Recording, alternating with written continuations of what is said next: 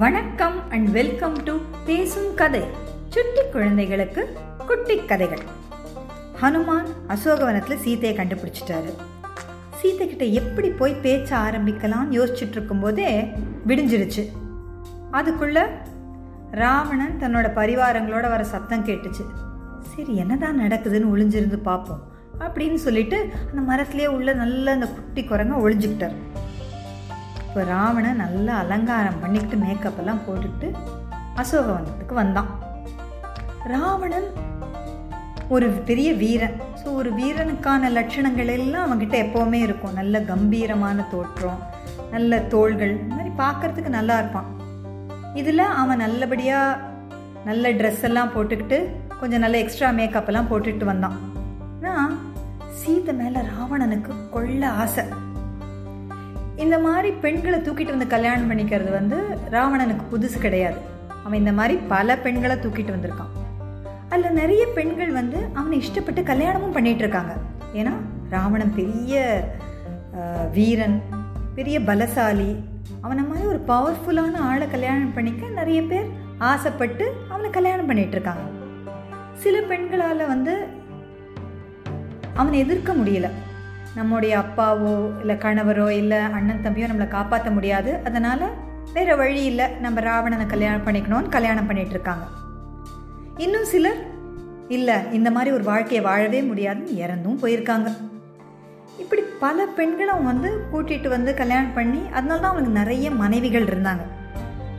இந்த மாதிரி ஒரு தடவை நடக்கும்போது அவனுக்கு ஒரு சாபம் கிடச்சிது. அவனால் பாதிக்கப்பட்ட ஒருத்தர் ஒரு சாபம் கொடுத்தாங்க.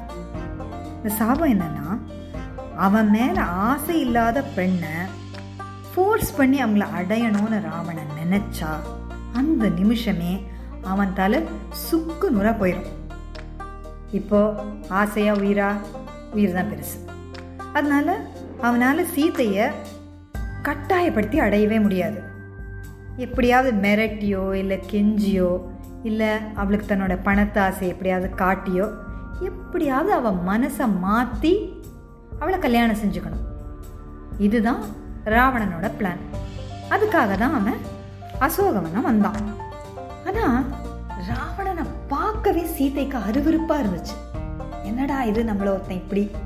எப்போ பார் வந்து கல்யாணம் பண்ணிக்கோ கல்யாணம் பண்ணிக்கோன்னு சொல்லி நம்மளை ஒரு தப்பாக வந்து பார்க்குறான்னு நினைக்கும் போது அவளுக்கு ரொம்ப கஷ்டமாக இருந்தது.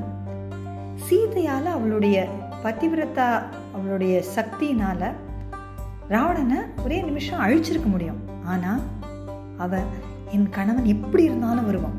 என் ராமன் என்னை எப்பவும் கைவிட மாட்டான். நான் ஒரு கஷ்டத்தில் இருக்கிறத பார்த்து ராமன் சும்மா இருக்க மாட்டான். என்னை எப்படி வந்து இவனை அழித்து என்னை மீட்டு கொண்டு போவான் அவளுக்கு ஒரு திடமான நம்பிக்கை. ராமன் மேலே அவனுக்கு அவ்வளோ அவ்வளோ ஒரு நம்பிக்கை. அந்த நம்பிக்கையினால் அவள் இந்த அத்தனை கொடுமைகளையும் சகிச்சுக்கிட்டு பேசாமல் இருந்தான் அதனால ராவணன் வரதை பார்த்த தன்னோட முகத்தை வேற பக்கம் திருப்பிக்கிட்டான். ராவணன் நினச்சா என்னடா நம்ம நல்லா ட்ரெஸ் பண்ணிட்டு வந்திருக்கோம். நம்ம அழகில் மயங்குவான்னு பார்த்தா அவ பாட்டு நம்ம பார்க்க கூட மாட்டேங்கிறாளே. அப்படின்னு ராவணனுக்கு கொஞ்சம் வருத்தம். அவன் அந்த வருத்தத்தோட சொன்னான் என்னை பார்த்த உடனே உன் முகத்தை ஏன் திருப்பிக்கிற? நான் உன் மேலே எவ்வளோ ஆசை வச்சிருக்கேன்னு உனக்கு தெரியாதா?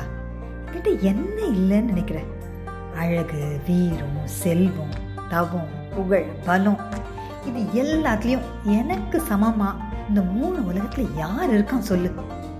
தேவர்கள் கூட என்கிட்ட தோத்து போய் பயந்து எனக்கு அடிமையாக இருக்காங்க. இதோ இந்த எல்லாத்தையும் நான் இதுவரையும் சம்பாதிச்ச எல்லாத்தையும் உங்ககிட்ட கொடுத்துட்றேன். இந்த ராஜ்யம் உன்னோடது இந்த செல்வம் உன்னோடது. நீ என்ன கேட்டாலும் காலடியில் வந்து போடுறேன். நீயே எனக்கு மகாராணியா இரு. நீயே இந்த அத்தனை ராணிகளுக்கும் பட்டத்து ராணியா நீயே இரு. என்னோட மனைவிகள் எல்லாரும் உனக்கு சேவை செய்வாங்க. உனக்காக இந்த சொர்க்கத்தையே கூட உனக்கு கொண்டு கொடுப்பேன். நீ என்ன கேட்டாலும் கொடுப்பேன். ஆனால் நீயும் அந்த காட்டுவாசியான ராமனை நினச்சிட்டே உன் காலத்தை கழிக்கிறியே. இந்த ராமனுக்கு நாடும் கிடையாது. அவன் சும்மா காட்டில் சுற்றிட்டு இருக்கான். இவ்வளோ நாளாச்சே நீ எங்கே இருக்கேன்னு கூட அவனால் கண்டுபிடிக்க முடியல. சரி கண்டுபிடிச்சா கூட அவனால் இந்த கடல் தாண்டி வந்து உன்னை கூட்டிகிட்டு போக முடியுமா? அவன் இன்னும் உயிரோட இருக்கானான்னு கூட நமக்கு தெரியாது. அவனை நினச்சி உன்னோட வாழ்க்கையை வீண் பண்ணிக்காத. என்னை கல்யாணம் பண்ணிக்கிட்டு நீ சந்தோஷமா இருக்கலாம். இந்த புஷ்பிகா விமானத்தில் ஏறி நம்ம உலகெல்லாம் சுத்தலாம். உன் மனசை மாத்திக்கோ சீத்தை அப்படின்னு ராவணன் கெஞ்ச ஆரம்பிக்கிறான். சீதையோட குணத்தை பத்தி ராவணனுக்கு தெரியல. செல்வத்துக்கும் சுகமான வாழ்க்கைக்கும் ஆசைப்படுறவளா சீத்தை. அப்படி இருந்திருந்தா அவ அயோத்தியிலே இருந்திருப்பாளே. காட்டில் வந்து ஏன் கஷ்டப்படணும்? அவர் ராமன் மேலே வச்சிருந்த அன்பை பற்றி ராவணனுக்கு ஒன்றும் புரியல. சீத்தை இப்போ ராவணனோட மனசை மாற்ற முடியுமான்னு பார்க்குறான் மெதுவாக பேச ஆரம்பிக்கிறான். ராவணா என்னை பற்றி உன் மனசில் இருக்கிற தப்பான எண்ணத்தை முதல்ல அழிச்சிரு. உன் மேலே உயிரையே வச்சிருக்கிற மனைவிகள் உனக்கு நிறைய பேர் இருக்காங்க. அவங்களோட சந்தோஷமாக உன் வாழ்க்கை நடத்து. அடுத்தவங்க மனைவி மேல ஆசைப்படாத இது தர்மத்துக்கு எதிரானது. இப்படிப்பட்ட கெட்ட எண்ணம் உனக்கு துக்கத்தையும் அவமானத்தையும் தான் கொடுக்கும். உனக்கு நல்ல புத்தி சொல்றவங்க இங்க யாருமே இல்லையா? சரி நான் சொல்றேன் கேடு ஒரு அரசன் செய்யற தவறு அவனை மட்டும் அழிக்காது அவனுடைய நாட்டையே அழிச்சிரும். உன்னுடைய பாவமான இந்த எண்ணத்தால இந்த லங்கையையும் அதுல இருக்கிற அப்பாவி மக்களையும் அழிச்சிடாத உன்கிட்ட இருக்கிற செல்வத்தை வச்சு எனக்கு ரொம்ப ஆசை காட்டாத. அதனால என் மனசு எப்போவுமே மாறாது. நான் ராமனுடைய மனைவி. ராமனை தவிர என் வாழ்க்கையில் என்னைக்கும் எப்போதும் வேற யாருக்குமே இடம் இல்லை. நான் உனக்கு ஒரு நல்ல அட்வைஸ் தரேன். நீ பேசாம ராமன்கிட்ட போய் என்னை மரியாதையாக கொண்டு போய் விட்டுடு. அவர்கிட்ட போய் மன்னிப்பு கேளு. அவரை பற்றி எனக்கு நல்லா தெரியும். அவர் உன்னை கண்டிப்பாக மன்னிச்சிடுவார் தவறு செஞ்சாலும் மன்னிப்பு கேட்டா மன்னிக்கிற அளவுக்கு கருணை உள்ளவர் தான் ராமர். நான் கண்டிப்பா மன்னிச்சிருவார். இதுதான் நீ தப்பிக்கிறதுக்கான ஒரே வழி. இப்படி மட்டும் நீ செய்யலைன்னா ராமலக்ஷ்மணர்களோட அம்பு இந்த லங்கையே அழிச்சிரும். ராம தனி ஒருவனா பதினாலாயிரம் ராட்சசர்களை அழிச்சவர். அது உனக்கே தெரியும். அது தெரிஞ்சு பயந்து போய் தானே அவரை வெளியில் அனுப்பிச்சு என்னை திருட்டுத்தனமாக இங்கே தூக்கிட்டு வந்துட்ட? பெரிய வீரன் சொல்லிக்கிற கணவன் இல்லாத போது மனைவிய யாருக்கும் தெரியாம தூக்கிட்டு வந்தவன் தானே நீ? அப்படின்னு கோபமா கேட்டான். இதை கேட்ட ராவணனுக்கு பயங்கர ஆத்திரமாயிருச்சு. என்ன? இந்த லங்கேஸ்வரனான என்னோட சாதாரண மனுஷ பூச்சியான ராமனையா கம்பேர் பண்ற? இத மட்டும் வேற யாராவது சொல்லியிருந்தாங்க. அவங்க அடுத்த நிமிஷம் உயிரோட இருந்திருக்க மாட்டாங்க. ஆனா உன்னை என்னால் ஒண்ணுமே செய்ய முடியல. உன் மேலே எனக்கு அவ்வளோ அன்பு இருக்கு. ஆனா இந்த அன்பு ரொம்ப நாள் நிலைக்காது.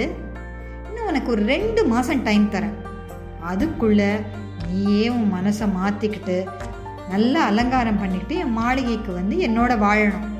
இல்லைன்னா என் சமயக்காரங்க கிட்ட சொல்லிடுவேன். அவங்க உன்னை நல்லா வெட்டி சமைச்சு எனக்கு ஸ்நாக்ஸ் பண்ணிடுவாங்க அப்படின்னு சொல்லிட்டு அங்கேருந்து கிளம்பிட்டான்.